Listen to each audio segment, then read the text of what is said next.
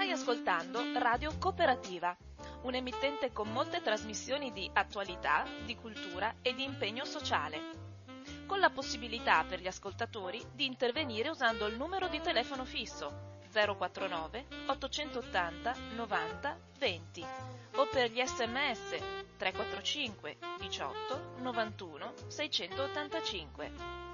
Nessuna interruzione pubblicitaria perché non dipende da alcuno sponsor commerciale.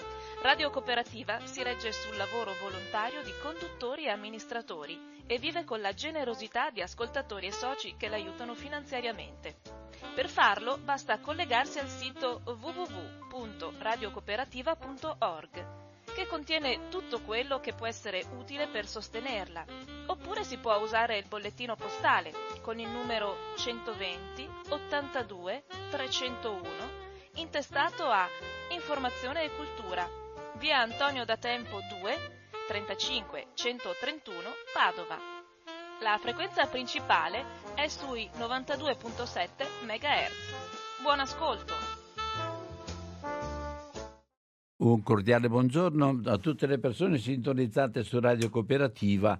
Sono in contatto in questo momento, mi pare, con Farid. È così? Sì, sì, ciao. Allora, ciao Farid e poi chiamerò anche Nasrin, ma adesso avevo il tuo numero già pronto qui nel telefono e allora mi sono servito un po' di questo che siamo insieme. Pronto? Mi senti? Chi parla? Sono Farid. Ciao Farid, parla, vai. E adesso andavo. Allora, niente, come sempre, eh, i ragazzi di Milan, nonostante tutto stanno lottando, ogni giorno ci sono i scioperi, ogni giorno ci sono manifestazioni, come dice il regime, nonostante tutto quello che ha voluto fare a, a intimidire i ragazzi, ancora continuano a, ad andare avanti, ci sono manifestazioni, ci sono anche, l'altro giorno hanno di nuovo eh, ammazzato, fucilato altre due persone, anzi impiccato due persone, due ragazzi giovani per questo la lotta sta andando avanti come sempre. Ecco, volevo domandarti, ho, ho sentito eccetera, ma c'è una partecipazione sempre più allargata? C'è una... Eh, sta, stava andando, anche la lotta all'estero eh, sta andando avanti, domenica c'era proprio una, una manifestazione all'estero, a Torino, a Roma, a Bologna, a Toronto erano decine di migliaia, in Canada, anche a Torino c'erano migliaia di persone, a Roma stiamo andando avanti ancora con la protesta. Il regime continua a reprimere e usa anche un bastone e carote, qualche volta dice sì, sono dei nostri, delle nostre figlie, non possiamo più tanto eh, fare qualcosa perché comunque sbagliano di non portare il hijab islamico ma comunque sono i nostri figli e poi escono fuori di nuovo, minacciano che se di nuovo scendono in piazza verranno repressi. Eh, per questo, nonostante tutto, la gente, i ragazzi vanno avanti, i iraniani vanno avanti nella lotta sia all'estero che in Iran. Perciò eh. Adesso ah, sono usciti fuori anche dei report eh, sui i metodi che usano in Iran eh, dalla violenza sessuale fino alla violenza proprio verbale o fisico contro tutti i ragazzi, poi eh, di, hanno cominciato ad, ehm, ad, ehm, rapinare la gente, cioè a rapinare, a, di nascosto vanno, vanno, dove lavorano, li prendono, li met, buttano dentro la macchina, poi dopo un paio di giorni dichiarano ai loro parenti che questo qua sono morti in incidenti, in incidenti stradali. Eh, poi un'altra cosa che è molto importante, tanti ragazzi che sono usciti fuori dal, dalla prigione dopo un paio di giorni si sono suicidati, anche quello là è un mistero. Dicono che anche quello là è un fatto che vengono, a loro vengono somministrati delle, delle medicinali quando vengono fuori sono depressi, eh, loro dicono suicidio, ma è quello e stanno indagando a vedere cos'è questo, che i ragazzi oh, quando escono dopo un, dopo un paio di giorni si suicidano, Mi si pa- ammazzano poi loro. Eh, mi pare so. anche che una delle... Stanno andando avanti anche le, tutti i scioperi in tutto, tutto il paese.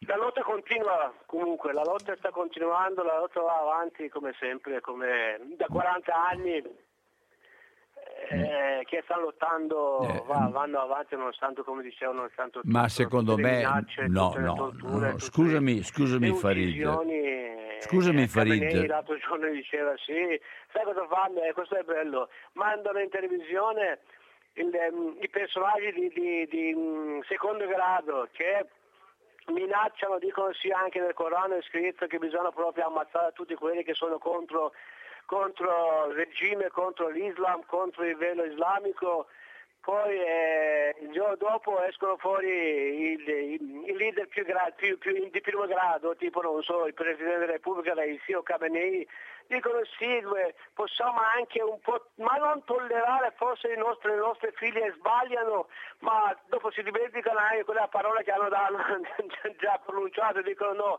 comunque noi saremo molto severi, dobbiamo essere severi perché comunque eh, l'hijab è uno dei, dei, dei punti saldi dell'Islam, perciò le ragazze devono portare il hijab islamico, ma se sbagliano mm, dobbiamo vedere, possiamo fare, eh, fanno un po' di, fanno un po' di gioco per, secondo me anche per i loro sostenitori, perché anche i loro sostenitori si, si sono stancati a dire ma come mai, cioè, sono anche alcuni mullah che sono usciti fuori e hanno detto come mai, cioè, per, per un hijab ammazzate delle persone, per un, un, un velo e ammazzare delle persone, questo qua anche per un po' calmare i loro seguaci, cominciano a dire sì, eh, dobbiamo essere tolleranti, tolleranti, invece loro poi escono fuori di nuovo dicono no, no, non possiamo essere tolleranti perché proprio bisogna eh, comportarsi come, come dice, alcune anzi dicono in televisione che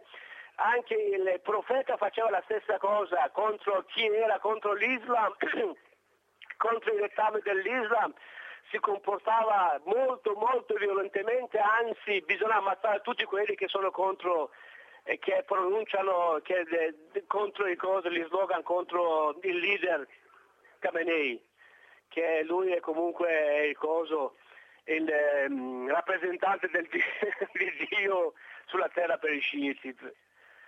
Eh, è questo. Se eh, tu hai delle domande?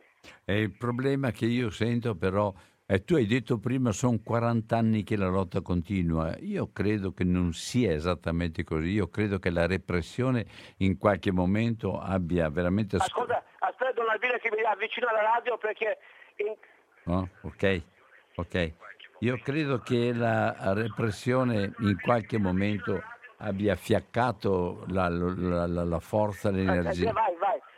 Io credo che in qualche momento la repressione molto, molto forte abbia fiaccato la, la, la, la costanza delle, delle, de, de, della, della, della, rivoluzione, la chiamo io, e, e, quindi ci sia anche da voi qualche volta un po' di stanchezza oppure no? Non so se, se, se sono stato chiaro.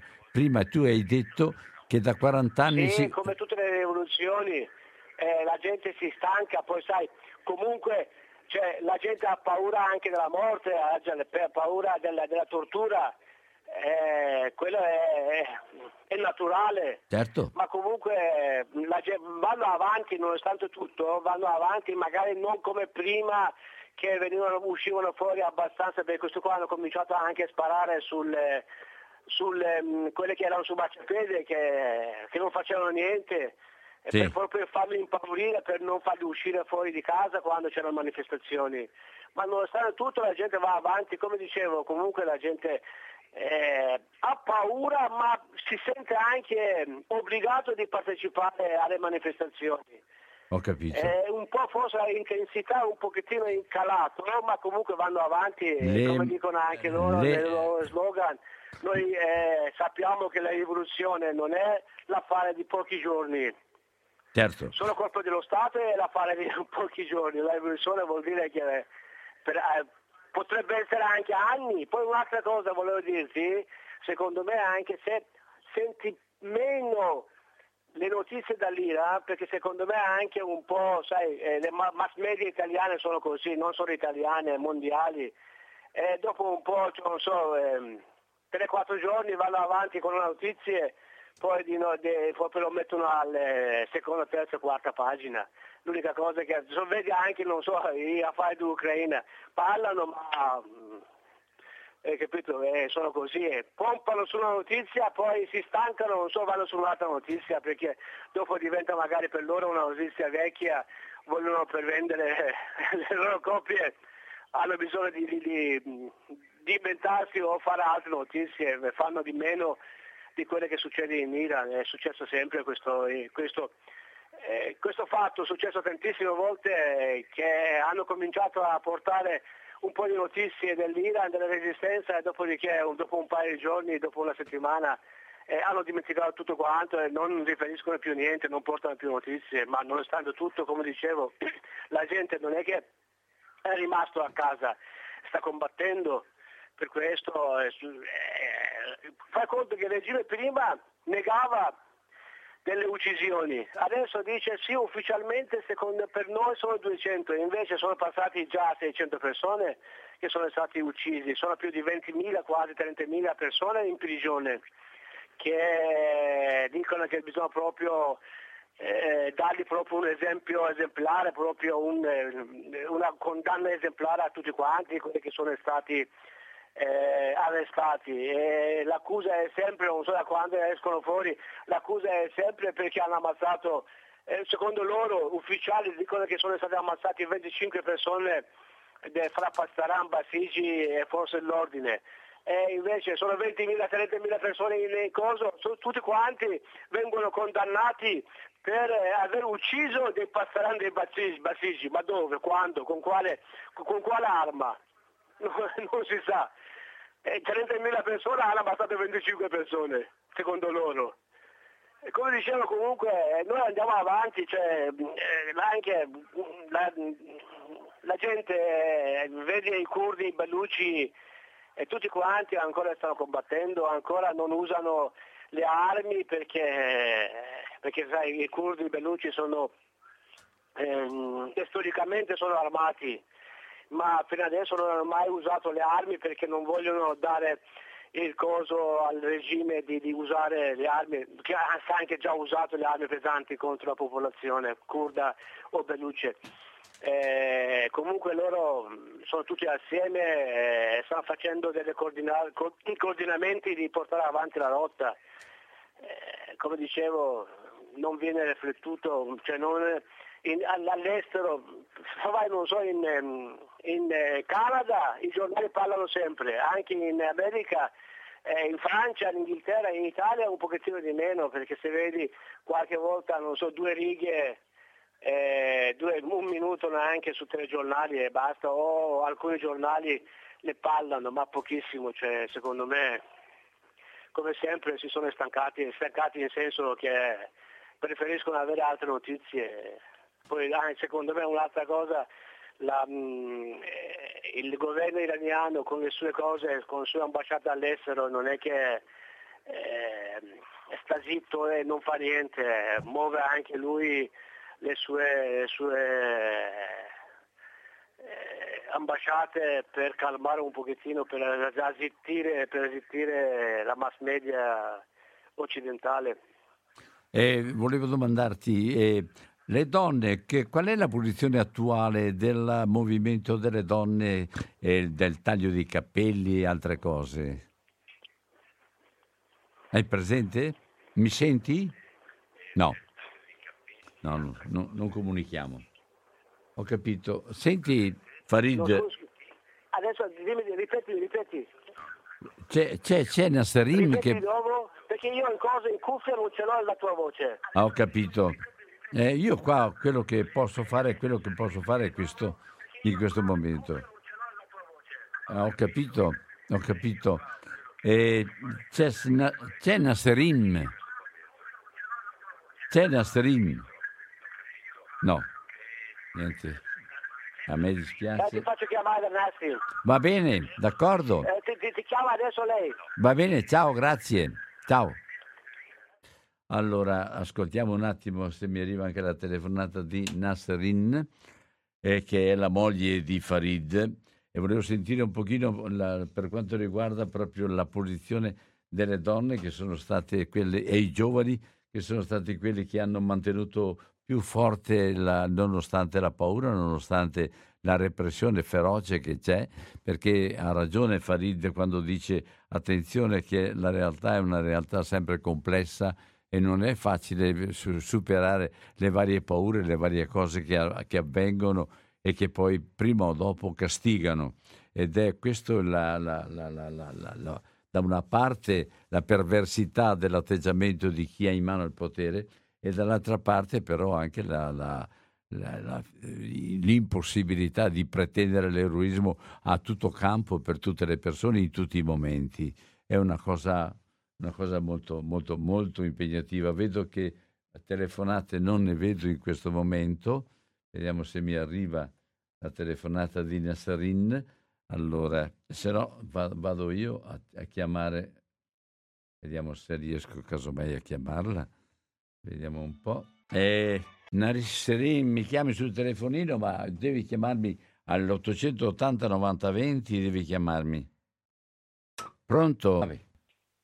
Io ho un'idea comunque del mondo. Purtroppo dove ci sono guerre e rivoluzioni c'entra sempre la geopolitica. Eh, tutti fanno bene, anch'io sono da, da, da, dalla storia, dalla rivoluzione francese, eh, hanno avuto paura tutti di quello che stava avvenendo. E, e tutti piantavano guerre perché ovviamente era un'idea nuova. E sicuramente anche l'Iran, quelli che ci sono, islamici, eh, hanno ucciso l'anno scorso, l'altro anno, una un, un, capo militare politico che aveva battuto l'ISIS e, e questo qui eh, era papabile per fare il presidente della, di quella repubblica e, e lì sono stati americani al tempo di Trump ecco, che, l'hanno, che l'hanno ucciso. Cioè, lo, bisogna pensare anche eh, agli stati per quello che sono dittature, hanno comunque se sono col fiato sul collo di potenze eh, del mondo economiche e purtroppo fanno eh, della repressione, ma avviene anche qui in Italia se, se, eh, se, qualcuno si mette in moto per protestare viene bastonato, dipende chi, chi, protesta, se protestano delle persone che sono antipatiche vengono, bastonate, se vanno alla CGL invece sono in ritardo come avviene in America o anche lì adesso dove c'è Bolsonaro. E qui ho questo pensiero, che lì comunque le repressioni eh, le fanno perché non, eh, sono, hanno dice, anche le sanzioni, sono anni che la lira sanzioni da, da, da, dagli Stati Uniti, da, chi è nemico, cioè devono pensare queste persone che comunque se fanno e fanno bene ribellarsi, fare una rivoluzione, devono pensare a queste cose qui, se no purtroppo prendono delle bastonate e, e basta, purtroppo. E questa è l'idea che mi sono fatto io un po' del mondo dappertutto. Vi saluto tutti, buongiorno. Ciao e buona giornata anche a te Lorenzo. Io lascio aperte le telefonate per chi desidera intervenire. Inter... Eh, vado avanti adesso leggendo qualcosa. C'è una telefonata. Pronto? Buongiorno Don Albino, sono Enrichi. Ciao Enrichi. Così la voce ha il naso chiuso. Eh, vede, il problema è irrisolvibile da secoli, perché i violenti criminali tali sono e tali restano. Eh, non parlo del ladro che può essere redento, il drucolo che ti entra in casa, quello che in un, in un accesso di ira tira un pugno, fa del male. Non parlo di queste persone, parlo del criminale seriale. Quelli non cambieranno mai. I buoni, tra virgolette, vogliono ribellarsi, si ribellano in maniere totalmente inefficaci per non diventare dei criminali anche loro. Però purtroppo il gioco non funziona così. Cioè gli esempi sono state le varie rivoluzioni nel mondo che per un po' hanno funzionato finché non sono state naturalmente infiltrate dai soliti criminali che infiltrano dentro le persone e fanno fallire tutto quanto. Però purtroppo a violenza non si può rispondere andando a, a, a sporcare per esempio i, i, muri con una vernice lavabile, eccetera, perché passi dalla parte del torto vai pure in galera. E non puoi andare lì come queste donne in Iran che vanno là, si espongono, vengono uccisi, massacrate. Ma, ma dico, ma dove siamo in, per l'inimicizia verso Dio? Cioè verso di loro che si sentono Dio? Io questi qua, le giuro Don Albino, li ammazzerei con le mie mani. Però in quel momento diventerei un criminale. Vede, e purtroppo c'è questo grosso problema da risolvere. Se uno per difendersi dai criminali in maniera preventiva, perché sai già cosa farà, per cui devi difenderti in maniera preventiva, diventi un criminale anche tu. E questo è il grosso problema, è il circolo vizioso in cui siamo invischiati dalla morale comune. Cioè non distingue le causali, non c'è la causale. Quando io faccio un versamento devo mettere la causale, ma se io mi ribello a un criminale la causale mia non vale. Eh, purtroppo, Albino, da questo giochetto bisogna uscire, eh, perché se lo sono inventato a bella posta per poter fare e spadroneggiare nel mondo da migliaia di anni. Da migliaia di anni. Eh, però c'era un, adesso non mi ricordo più un passo dove un filosofo ha detto che uccidere un re criminale non è reato. E adesso non mi ricordo un filosofo greco o qualcosa del genere. Eh, purtroppo bisognerebbe arrivare a questo, perché io non posso vedere dei giovani, delle ragazze che vanno a farsi massacrare per una banda criminale che ha preso il potere in, in Iran. Non posso vederlo, io sto male, sto male, glielo giuro, io sto male, sto soffrendo. Ecco, non le posso dire altro, questo è, è, il mio, forse lo chiami sillogismo, quello che vuole, però eh, l'etica è diversa dal pareggiare un atto sia se lo fai tu eh, per offendere un altro, sia se lo fai tu per prevenire uno che ti offenderà. Eh, mi dispiace, è molto diverso e rispecchia molto quello che sta succedendo tra Ucraina e Russia, se lei è informato di come sono andati i fatti. Arrivederci. Ciao, buona giornata anche a te. E rimane, rimane, però il problema che hai posto rimane nelle decisioni che prendi poi. E quindi io su questo credo che ci sia la, il riconoscimento il fatto che chi, chi, chi, uccide, chi fa deve essere fermato e su questo non ho cosa, ma quella di arrivare a pan per focaccia, ecco credo che la giustizia ci sia, le carceri stesse ci siano proprio per non arrivare sempre soltanto a uno che uccide, l'unico sistema è ucciderlo. E allora, e allora abbiamo a che fare con il mondo della giungla dove tutto è lecito ma anche tutto diventa impossibile da regolamentare e quindi non esiste nessuna alternativa alla eh, cessazione della vita dell'altro. Su questo credo che sia nata una civiltà diversa e che sia anche oggi un problema serio, grave, e, ma nello stesso tempo necessario. Oh, guardavo, guardavo un, un, articolo e un'altra telefonata. Pronto? Pronto? Pronto? Mi stava chiamando, mi sta ascoltando da per, per... Pronto, mi sente? Certo che sento. Sì, ciò che sento, Siri. Nasrin, sento. Ah, sono Nasrin. Certo, certo. Ma io, ma tu non mi senti? Parla, parla delle donne e dei giovani. Ecco, ecco. Parla eh, delle donne sì, e dei giovani. Vista... Sì, va bene. Brava. Ecco, ecco, volevo eh, parlare della situazione dell'Iran attualmente. Sì. Sì. Come ben sappiamo, le donne iraniane sono al centro delle, sempre delle proteste sociali in Iran. E da quasi quattro mesi. E queste donne sono state nominate eroine del 2022 per mass media internazionale. Hanno lottato e lottano veramente duramente contro eh, questo regime eh, dittatore e, e rischiano la vita tutti i giorni per ottenere i loro diritti. Le Nazioni Unite eh, ha incolpato Teheran per la brutale repressione delle proteste eh, che ben sappiamo sono venute a seguito della morte di, della ragazza kurda Massa Amini.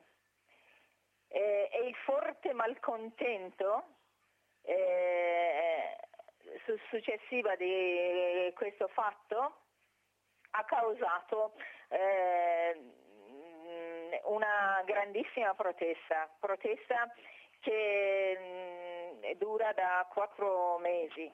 Fino ad oggi noi abbiamo avuto 500 persone che sono state uccise, che tra, tra loro sono tantissime donne e spesso sono adolescenti e 18.000 sono oh, arrestati, che mh, mm, gran parte di loro sono condannati a morte. E quasi un mese fa sono stati impiccati due persone, due ragazzi giovanissimi di 23 anni, Mohsen Shekari e Majid Reza Rahnavar, tutti e due di 23 anni, il, il 12 dicembre, proprio a, in pubblico. Eh, sono stati impiccati in pubblico in piazza proprio. E, e questo eh, lascia un, veramente un amaro uh, per noi iraniani e anche maggior parte del, vedo, eh, della gente in, in mondo, perché vediamo solidarietà e sostegno del mondo intero. Eh, altri due giovani sono stati impiccati all'alba del sabato, di questo sabato, due ragazzi giovanissimi, eh, Mohammad Hosseini e Mohammad Mehdi Karami. E purtroppo le proteste in Iran vanno avanti, vanno avanti e anche i boia non si fermano, i boia vanno avanti, eh, però anche la solidarietà internazionale va avanti, quello che abbiamo sentito eh, a 50 star eh, professionisti hanno isato in via social un cartello fermate le esecuzioni. Comunque Teheran va avanti per la sua strada e riprende le esecuzioni tutti i giorni. Le donne muoiono in numero maggiore eh, in strada per mano delle forze di sicurezza che sono impegnate nella repressione delle proteste eh, antigovernative e, mm, e ammazzano, ammazzano continuamente eh, in vari modi, eh, vengono arrestati, incarcerati e dopo mh, mm, o in carcere vengono ammazzati o come ha detto Farid prima, eh, vengono iniettati in un dosaggio molto elevato delle medicine e li lasciano uscire dal carcere, però il giorno dopo muoiono e dicono che sono stati, sono, eh, si sono suicidati perché trovano una gran... Mm, eh, grande dose di farmaci nel corpo. E, e loro lo chiamano suicidio, invece, invece eh, vengono eh, avvelenati, iniettati i, tanti dosaggi delle medicine, anche paracetamolo ho sentito che ne vengono iniettati. E purtroppo la situazione è molto molto peggiore in Iran.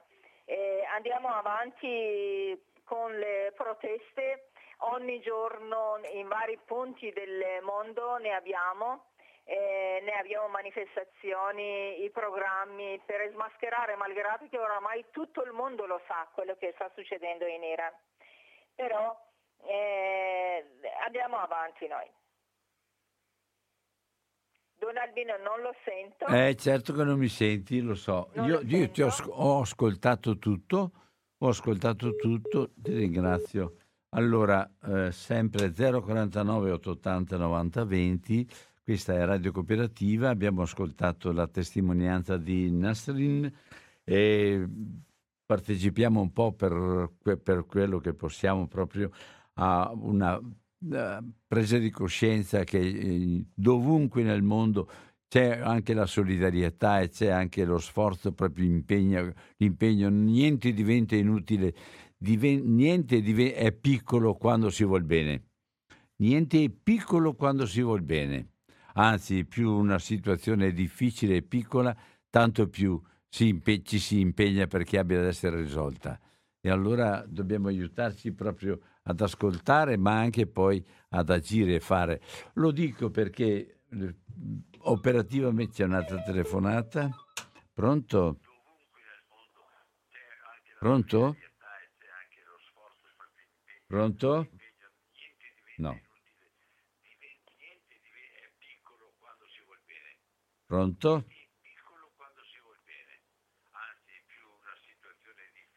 Mi pare di essere io che parlo là dentro.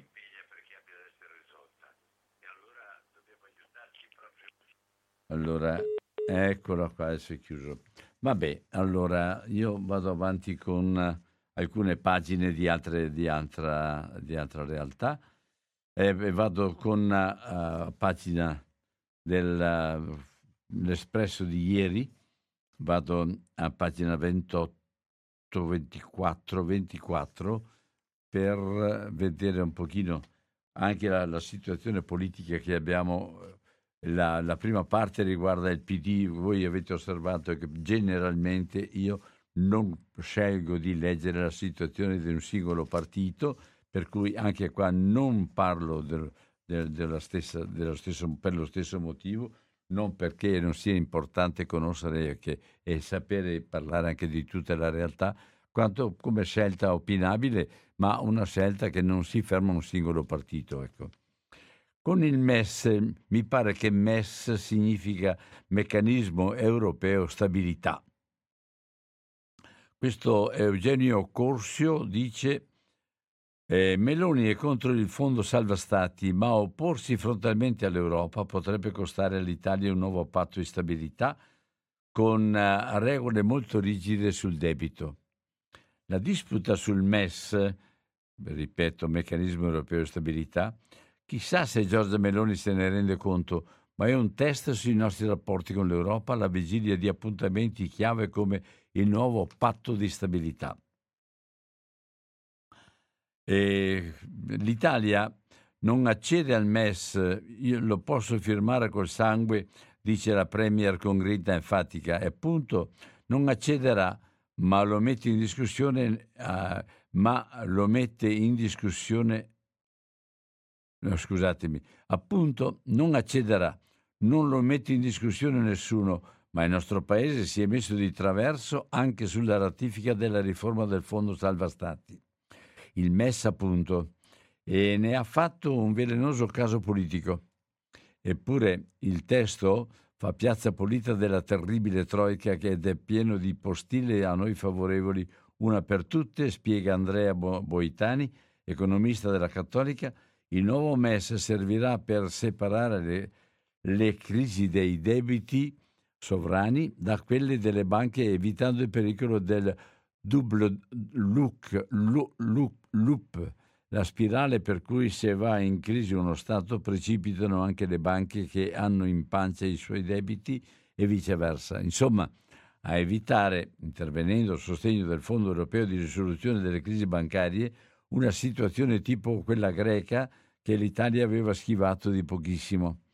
Ora che non c'è più l'ombrello protettivo del quantita- quantitative easing della RBCE, l'acquisto per titoli del Tesoro è un, un supporto fondamentale. Ma Meloni dimostra di non aver seguito le vicende che portarono il governo Conte, a, il governo Conte secondo ad avvallare il 9 dicembre 2020 la riforma del MES, manca la ratifica parlamentare. si riuscì a evitare una clausola punitiva per l'Italia. La ristrutturazione obbligatoria con il taglio di parte dei debiti nel caso di crisi dello spread è un'ipotesi estrema, spiega sull'osservatorio dei conti pubblici, però il direttore dell'osservatorio dei conti pubblici, però per un paese che non ha debiti del 150% per, de, de, per cento del PIL è bene considerarla. Scusatemi, ho sbagliato a leggere qua. Uh, mamma mia, però quando parlano di economia sembra che siano soltanto gli specialisti. È un'ipotesi estrema, spiega Giampaolo Galli, direttore dell'Osservatorio dei Conti Pubblici. Però per un, pa- per un paese che ha un debito del 150% del PIL, è bene considerarla, visto che il taglio del debito comporta una, una perdita per i creditori fondi di investimento italiani e stranieri, banche, istituzioni finanziarie private e pubbliche, si possono immaginare le conseguenze. La ristrutturazione era obbligatoria in caso di richiesta di aiuto del MES, intervento nelle crisi di Grecia, Irlanda, Portogallo, Cipro, Spagna. Ora, grazie all'intervento italiano, l'obbligatorietà è caduta. Di fatto, la possibile ristrutturazione non è più condizio sine qua non per il soccorso. Chi è stato l'artefice di questa provvidenziale modifica in extremis, proprio Alessandro Rivera, il direttore generale del Tesoro che Meloni vuole silurare entro il 24 gennaio, scadenza dello spoil system, e che invece si è battuto come un leone a Bruxelles con gli allora ministri Giovanni Tria prima e Roberto Gualtieri poi con successo.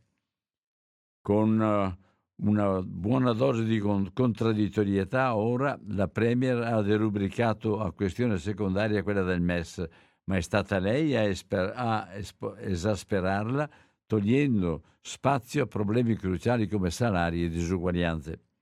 La verità è che il MES è un tassello integrante del disegno europeo di risposta alle crisi, spiega l'economista Innocenzo Cipolletta. Il rischio è che dietro il braccio di ferro ci sia una questione politica più sottile. I governi tedesco, francese e spagnolo tengono alta la guardia nei confronti di vicende apparentemente tecniche, perché se prevale la linea Meloni dell'ossessiva avversità contro l'Europa e dei bastoni fra le ruote a ogni occasione, il cattivo esempio rinforzerebbe i gruppi di estrema destra alternati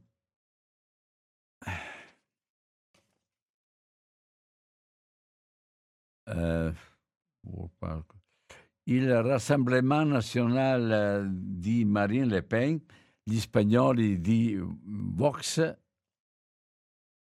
La tensione era salita già quando il 16 dicembre la BCE aveva alzato i tassi dal 2 al 2,5% e malgrado con l'inflazione al 10% il costo del denaro resta negativo in termini reali, diversi esponenti della maggioranza si erano detti sorpresi e indignati per una mossa giudicata inevitabile in tutti i palazzi d'Europa.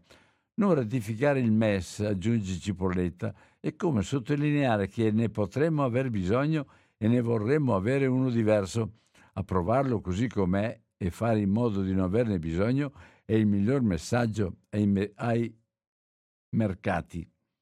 C'è poi un aspetto, mi pare che sia molto difficile questo articolo, almeno per me, eh, non, voglio, eh, non voglio assolutamente mettermi alla pari con chi invece se ne intende di queste cose e le capisce molto bene. Adesso vado a un altro articolo invece, sovranità condivisa, eh, che il rincorrersi di eventi epocali dal Covid alla guerra ha messo a nudo le fragilità di una Unione Europea incapace di un indirizzo comune, a partire dalle politiche sull'immigrazione. A pagina 26 no, 28 dell'Espresso di ieri. Il cambiamento è qualcosa di inevitabile e le società sono fondamentalmente in grado di assorbire anche i cambiamenti più importanti. Tuttavia, ciò che l'Occidente ha vissuto negli ultimi 20 anni difficilmente rientra nella categoria di cambiamento, ma piuttosto in quella di terremoto. Attacchi islamisti, guerra in Iraq e Afghanistan, crisi bancaria, Brexit, cambiamento climatico, pandemia, guerra in Europa. La parola crisi è stata usata in modo quasi inflazionato dalla stampa europea. In queste situazioni l'Unione Europea non solo è stata esposta a gravi shock esterni, ma è anche stata messa radicalmente in discussione come progetto politico e si è trovata a dover reagire più rapidamente di quanto fosse abituata a fare. Infatti, ciò che era iniziato come una serie di cambiamenti ha assunto una nuova qualità con l'insorgere della pandemia di Covid-19. Gli europei si sono resi conto in maniera abbastanza brutale di quanto dipendessero da altri continenti nel momento in cui i porti cinesi sono stati bloccati, le catene di approvvigionamento si sono interrotte in batter d'occhio. L'unico lato positivo è stata la presa di coscienza, dopo le prime reazioni dal sapore nazionalista, che la solidarietà può essere la forza dell'Unione, così come la ricerca medica comune, grazie a cui è stato possibile mettere sul mercato dei vaccini molto efficaci comprati e distribuiti dall'Unione Europea. Ma appena i ristoranti, gli uffici e le università riprendevano il loro ritmo normale, ecco che scoppia la guerra russa contro l'Ucraina. Una guerra che si sarebbe potuto e dovuto anticipare. Invece chiudere gli occhi davanti all'evidenza sembra essere una strategia politica ben diffusa. La guerra iniziata dalla Russia aggiunge un altro elemento di fragilità al quadro europeo, la dipendenza energetica. Le leggi del mercato liberale e mondiale non funzionano se le regole vengono ignorate dagli attori maggiori. Che, quello che sembrava certezza si trasforma in dubbio, il sistema della globalizzazione dominato dalla logica dei prezzi bassi ormai è fallito. Voler trasformare i regimi autoritari attraverso i rapporti commerciali, dottrina cara soprattutto alla Germania, si è rivelato illusorio. L'Unione Europea troppo lenta nelle sue decisioni e poco capace di andare oltre gli interessi nazionali del 26 si è svegliata in un mondo in piena trasformazione veloce e profonda. L'esempio più azzeccato è l'incapacità europea di trovare un accordo su una politica migratoria comune. Nei prossimi anni le persone continueranno a cercare di entrare nell'Unione Europea e l'invecchiamento della società europea ha un estremo bisogno di questa immigrazione per ragioni economiche, ma invece di trovare un accordo su compromessi efficaci, gli Stati europei non fanno altro che scaricarsi l'un l'altro sia le responsabilità che le persone interessate. Eh, eh, di scaricarsi l'un l'altro sia le responsabilità che le persone, sarà delle persone interessate. Il mondo di oggi non è più quello del 2000 ed è inverosimile pensare che le risposte alle sfide di questo secolo possano essere quelle del Novecento. I centri di potere politico, economico e anche militare sono ormai la Cina e gli Stati Uniti. Gli Stati Uniti hanno un vantaggio fondamentale rispetto agli europei, possono agire velocemente e in modo omogeneo per tutto il Paese. Lo dimostra ad esempio l'Inflation Reduction Act, che non è solo uno strumento di protezione della propria industria e degli investimenti in America, ma anche un gigantesco programma nella lotta contro il cambio climatico. Dall'altro lato, la Cina prosegue la sua strada strategica per diventare il leader mondiale di un futuro ormai prossimo. Investimenti nelle industrie e infrastrutture chiave dei paesi europei e in territori ricchi di materie prime fanno parte di un piano globale del XXI secolo, tanto quanto il programma di modernizzazione delle infrastrutture nel proprio paese. L'UE, l'Unione Europea, potrebbe avere voce in capitolo, ma solo se parlasse con un'unica voce. Nelle riunioni di G7 sono 31, sono, no scusatemi, nelle riunioni G7 sono tre i Paesi membri dell'Unione Europea e anche nel G20 gli europei sareb- avrebbero più, pre- più, peso se parlassero per l'Unione Europea intera. Insieme abbiamo un capitale enorme grazie al mercato comune, alla popolazione di 450 milioni di persone, alla moneta comune e alla ricerca capace di competere con il mondo intero. Questo semplice fatto diventerà ancora più rilevante quando il processo di adesione dei paesi dei Balcani occidentali, della Moldavia e dell'Ucraina, processo fondamentale e inevitabile da un punto di vista geopolitico, geostrategico, scusatemi, arriverà a compimento. Come possiamo allora meglio unire le nostre forze? Attraverso riforme profonde delle istituzioni europee che ne modellino il funzionamento. Questo approccio includerebbe una chiara distribuzione delle competenze, la legittimazione democratica delle decisioni, rafforzamento del Parlamento europeo, decisioni a maggioranza nel Consiglio europeo e una riduzione del numero dei, di commissari. È chiaro che cambiamenti così profondi sono difficili da mettere in atto. Per prima cosa ci vorrà il consenso delle popolazioni. Si sa che il prestigio delle istituzioni comuni è debole e l'ultimo scandalo di corruzione al più alto livello ha ulteriormente minato la fiducia dell'opinione pubblica. Mi pare che sia il Qatar Gate, no? Anche se il fondo salva stati, Next Generation EU, è stato accolto favorevolmente, il sostegno della popolazione all'UE non è garantito. Lo scetticismo nei confronti dei compromessi lenti e complicati e che spesso possono essere bloccati da singoli stati sta crescendo, soprattutto tra le giovani generazioni. Chi vuole difendere la democrazia e l'integrazione europea deve mantenere la promessa di una prosperità che, pass- che possa essere percepita da tutti.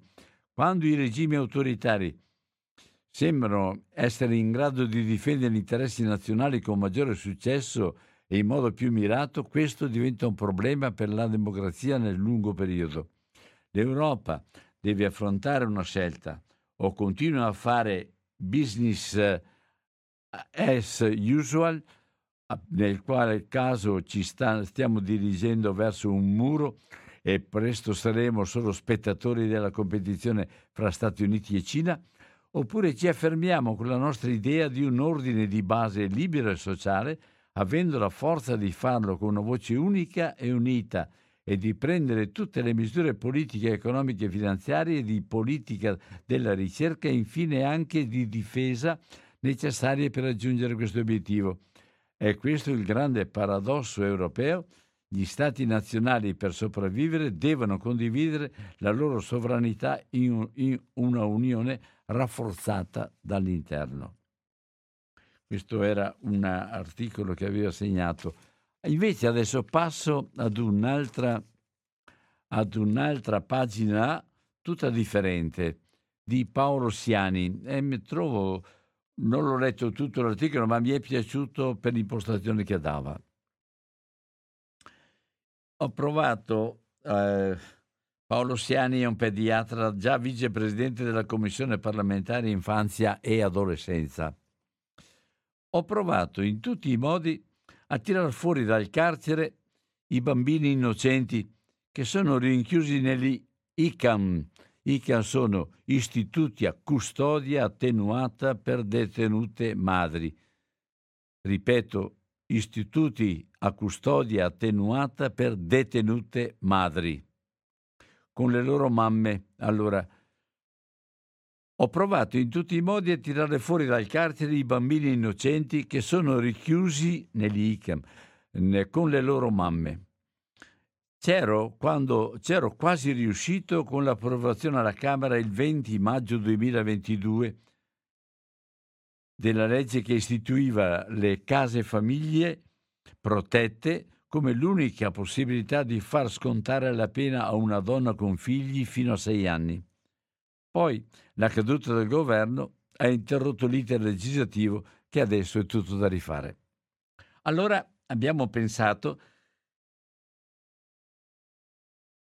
di rendere quella ingiusta detenzione di quei bambini un po' meno triste. Per questo abbiamo realizzato il progetto Favolette, un progetto che nasce da un'idea de- della Fondazione Giancarlo Siani Onlus che ha deciso di coinvolgere grandi eh, non è l'autore dell'articolo, questo è Paolo Siani, questo era Giancarlo Siani, che eh, abbiamo realizzato un progetto che nasce da un'idea della Fondazione Giancarlo Siani Onlus che ha deciso di coinvolgere grandi scrittrici e scrittori nella creazione di, au- di audiolibri destinati a bambine e bambini per far arrivare le storie anche in contesti dove solitamente non approda la lettura, per esempio di ICAM, istituti, ripeto, gli ICAM sono istituti a custodia attenuata per, det- per detenute madri. È nata così una raccolta di favole sonore nella quale autori e autrici si sono messi a disposizione dei giovani lettori con storie fantasiose e piene di avventura. Da quell'esperienza nasce un libro e il, progetto, il libro e il progetto sociale Favolette. Tutto nasce in realtà dall'ultimo articolo di Giancarlo pubblicato sul mattino il 22 settembre 1985, in cui scriveva dei muschilli, i bambini usati come corrieri della droga, e si chiedeva per loro quale futuro ci sarebbe stato. Con la nostra fondazione Giancarlo Siani, Onlus, abbiamo deciso di non far cadere nel vuoto quella domanda e così con uno strumento gentile e potente come quello della lettura condivisa ad alta voce, ci siamo dedicati proprio ai bambini, per garantire a ogni bambina e a ogni bambino la migliore possibilità di crescere a prescindere dalla città o dal quartiere in cui vive. Perché sappiamo ormai con certezza che ascoltare storie dalla voce della mamma e del papà fa bene a ogni bambina e a ogni bambino. Più presto si comincia e migliori saranno i risultati. Ma Favolette è un libro magico, ha il potere di moltiplicare le storie, infatti grazie all'aiuto di tutti per ogni copia del libro acquistata, una sarà regalata ai bambini e alle bambine presenti negli ICAM o nelle sezioni nido delle carceri e ai bambini ricoverati negli ospedali pediatrici. Perché leggere una favola è parte della cura, fa bene al cuore, al cervello e anche all'umore. E pochi giorni fa abbiamo donato 15 libri ai bambini dell'ICAM di Lauro attraverso il garante dei diritti dei detenuti.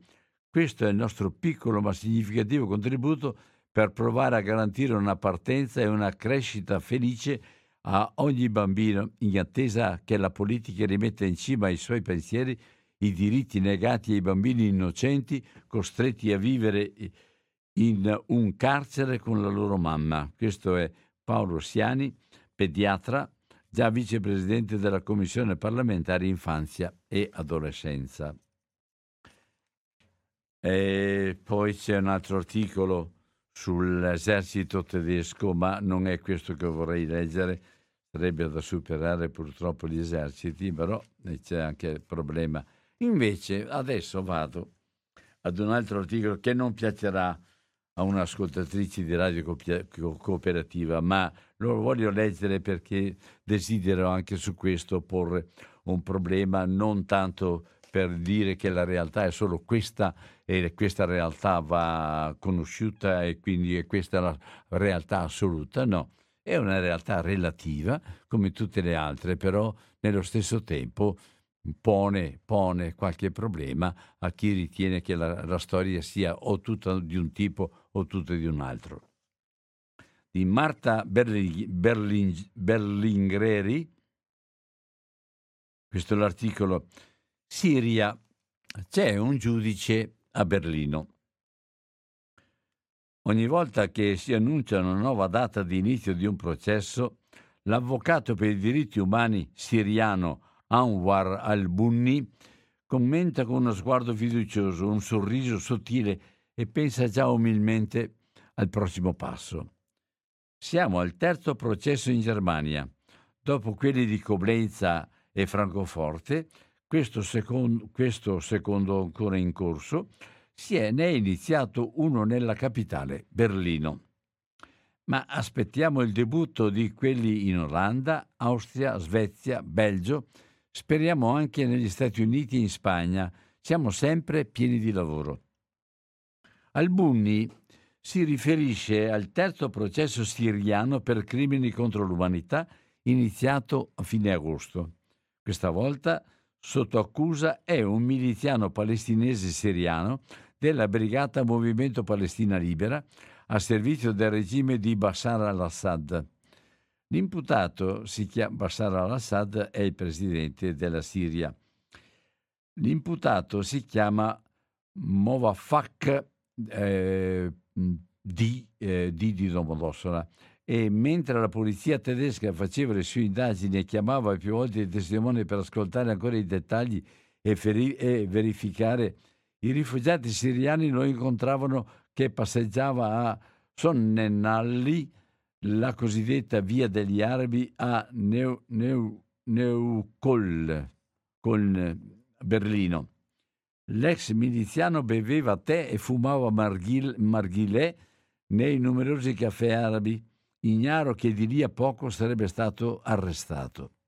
Il crimine di cui è accusato Mova, Mo, Movafak D è aver lanciato un razzo al checkpoint di ingresso al campo di rifugiati Yarmouk nella capitale Damasco, diretto a colpire un gruppo di civili in fila per ricevere gli aiuti umanitari dell'Agenzia delle Nazioni Unite, UNRWA, che è destinata all'aiuto della popolazione rifugiata palestinese in Medio Oriente. Sette delle persone colpite dal razzo sono morte, tra cui un bambino di sette anni. Altre 30 sono rimaste ferite, di cui tre gravemente.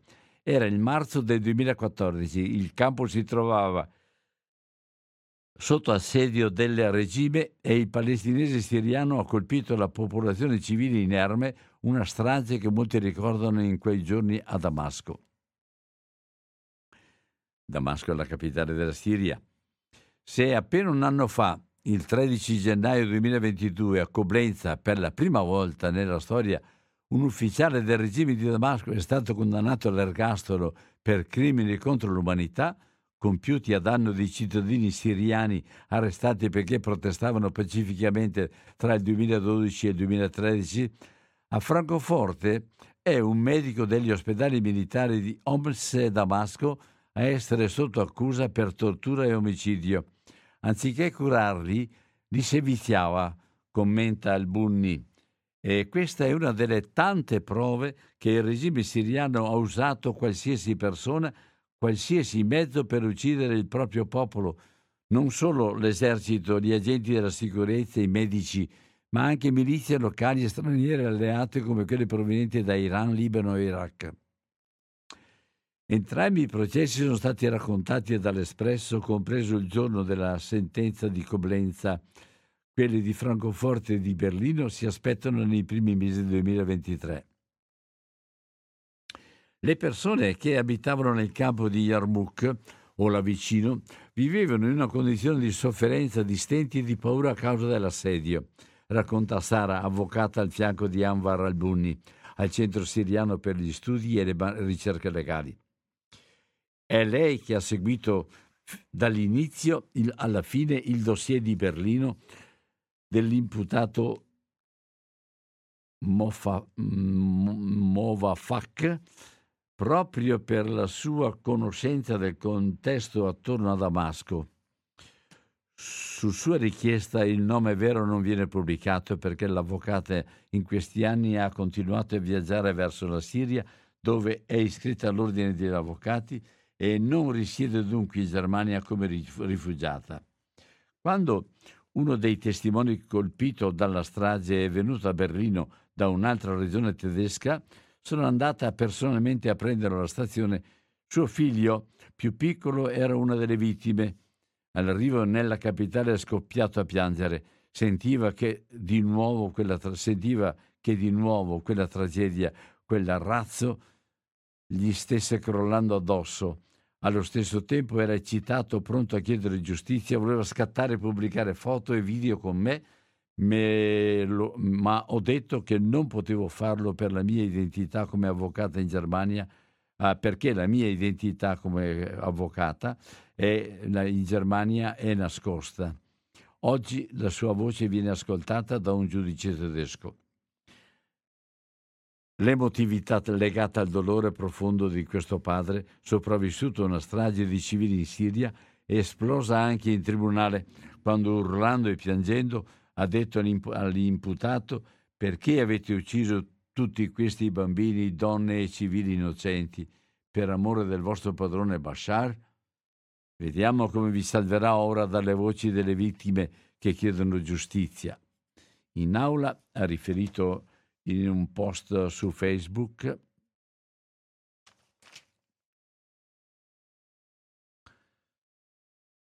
uh, Anwar al-Bunni avevano tutti le lacrime agli occhi, anche la giudice che ha interrotto l'udienza per una pausa.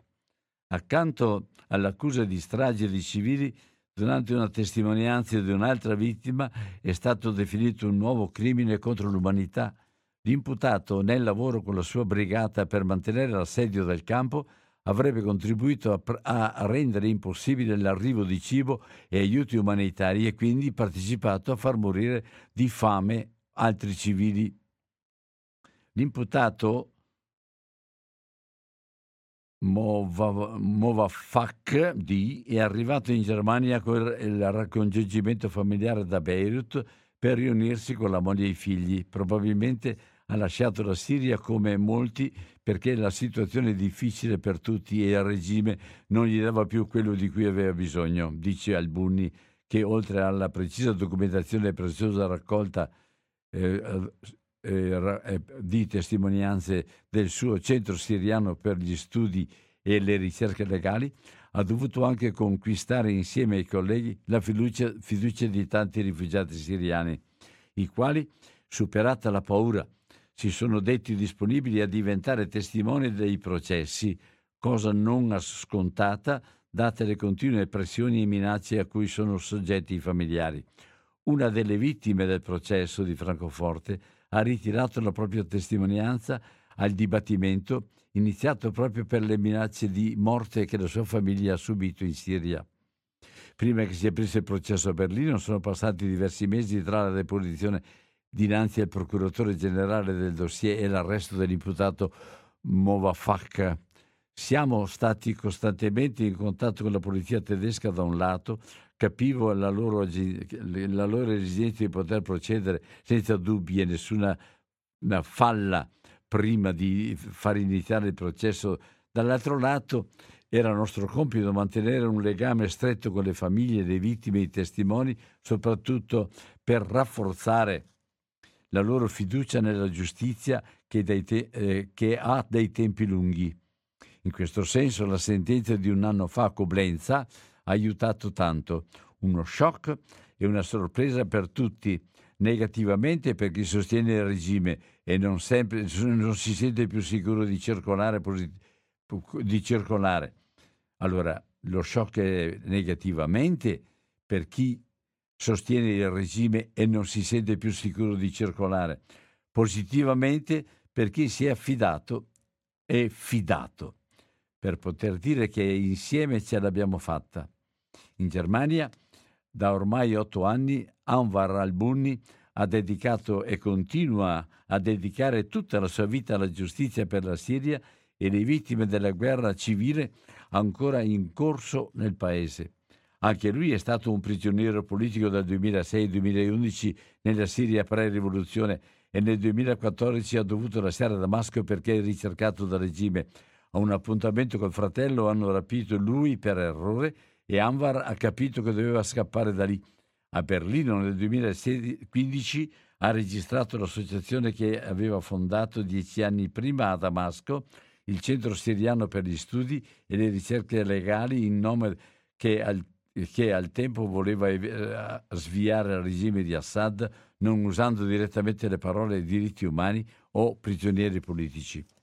I tre processi in Germania sono stati e continuano a essere un buon esempio di come il principio della giurisdizione universale possa essere applicato e sono anche di incoraggiamento per gli altri paesi come l'Olanda, dove il procuratore generale è stato contattato dal Centro Siriano per gli Studi e le Ricerche Legali da Berlino al momento giusto.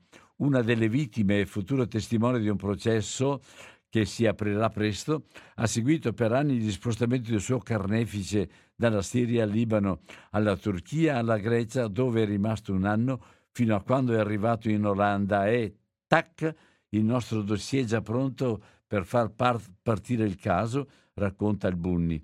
La sua collega Sara, come gli altri del centro nel loro piccolo ufficio di una stanza, nel frattempo sosteneva, sostiene il testimone a Berlino, il uh, razzo che ha ucciso suo figlio ha ferito anche lui. Sono fiera che abbiamo accompagnato le vittime soprattutto per assisterle quando vedono la persona che ha compiuto il crimine a processo. Per Sara non è importante solo il, a livello individuale ma collettivo. Sono fiera soprattutto come donna. I diritti delle donne infatti fanno parte di quelli umani e sento che le donne portano avanti la giustizia interessandosi ai dettagli che servono per queste cause. La giustizia è dentro di me, ma sento che questa lotta non è per me, è per tutta la società. Ho letto questo articolo per richiamare, se vi ricordate, ho letto te molto tempo fa un altro articolo che eh, diceva che si era partiti a fare delle, delle indagini, eccetera. E questo credo sia stato sia utile e sia importante per essere capaci di vedere la complessità della storia. Non tutta la realtà è questa, non c'è solo questo in Siria, ma fa, c'è anche questo. E avere il coraggio di ammettere anche, anche le, i particolari di delitti è una cosa molto importante, molto importante. Si è oggettivi e si è onesti di fronte a quello che non piace. E questo credo che sia un compito che rimane sempre alla coscienza di ogni persona. Allora, c'è una, un articolo qua, è interessante pure anche questo. Eh, non so se riuscirò a leggerlo tutto, ma insomma è interessante secondo me. A Belgrado i muri parlano di Cristian Elia da Belgrado, Serbia. Tutto è iniziato con un murale raffigurante il presidente russo Vladimir Putin apparso a marzo scorso, poco dopo l'invasione dell'Ucraina, in un angolo di Belgrado. Dopo quel giorno è stato deturpato con sangue simbolico e occhiali da sole. Da quel momento, ogni giorno e ovunque nella capitale serba, è in corso una sorta di guerra notturna tra graffitari con gli ambienti nazionalisti che appoggiano Putin e la Russia, ritenuta nazione sorella, e gli antifascisti che vedono nell'Ucraina la metafora della Bosnia-Herzegovina degli anni 90. Una delle persone che ha deturpato il murale è stato Piotr Nikitin, traduttore 41enne nato a Mosca, che vive a Belgrado dal 2016. Ho spruzzato la bandiera ucraina sugli occhi di Putin due volte, il 24 febbraio quando la Russia invase l'Ucraina. Nikitin protestò davanti all'ambasciata russa a Belgrado insieme ad altre persone che hanno unito le forze di un gruppo Facebook in lingua serba chiamato Russi Ucra- Ucraini, Ucraini, Bielorussi e Serbi Uniti contro la guerra, che organizzano proteste mensili e sottolineano i crimini di guerra della Russia in Ucraina e la repressione del Cremlino in patria.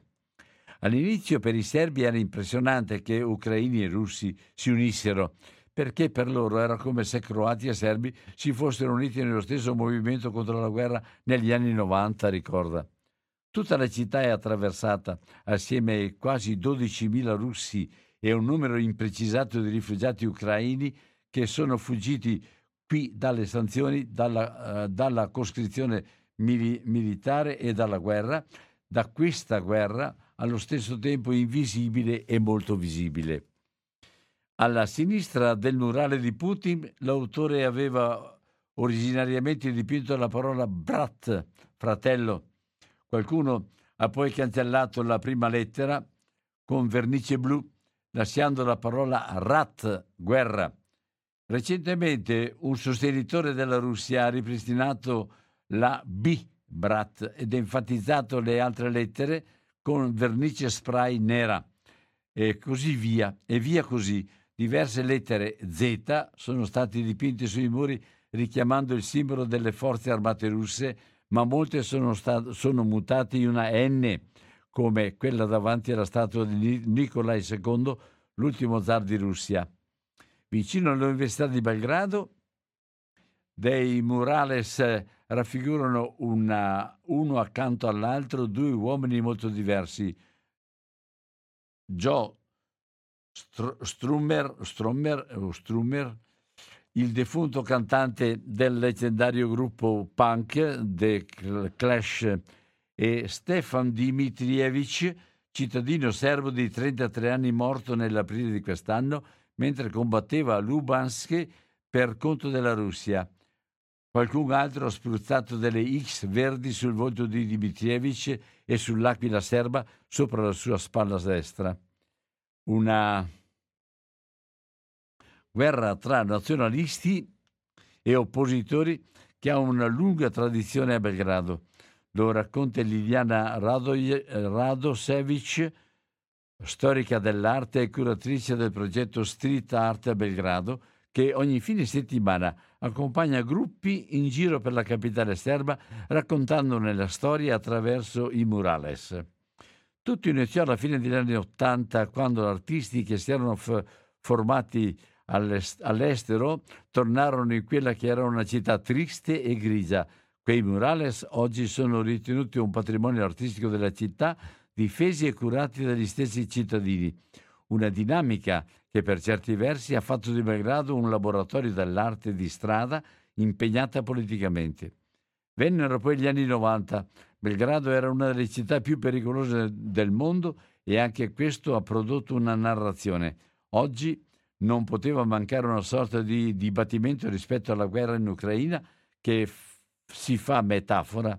Da un lato Putin e la Russia questa idea della fratellanza ortodossa di fronte alla Nato, agli USA, all'Occidente, dall'altro gli oppositori di questa visione nazionalista che sottolineano le corrispondenze tra l'aggressione russa di oggi e quella serba alla Bosnia-Herzegovina di ieri.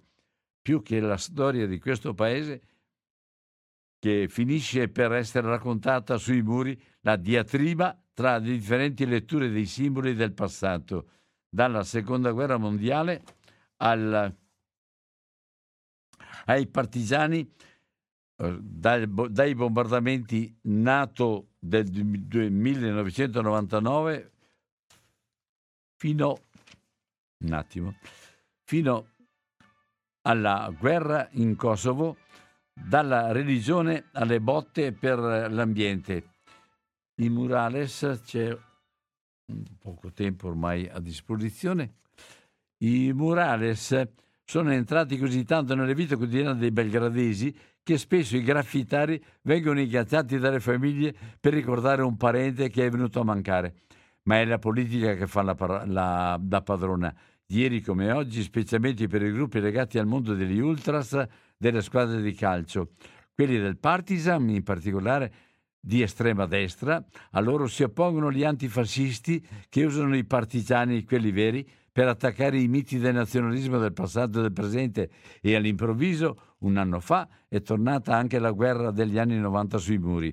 Nel novembre 2021 una donna viene trascinata via da ragazzotti incappucciati prima di essere presa in consegna e arrestata. Aveva lanciato uova contro un gigantesco murale dedicato a Ratko Mladic, ex comandante delle truppe serbe nella guerra di Bosnia negli anni 90 e condannato all'ergastolo per i crimini di guerra commessi a Srebrenica e altrove. Verrà rilasciato il giorno dopo, ma le immagini faranno il giro del mondo. Aida Korovic, con i suoi occhiali da intellettuale e la nuvola dei capelli bianchi al vento, arriva trafelata dai mille impegni. È tra le fondatrici delle Donne in Nero, attivista e giornalista con un passato in politica. Aida da sempre ha denunciato i crimini del regime di Milosevic e quelli di guerra in Bosnia e Herzegovina durante gli anni 90.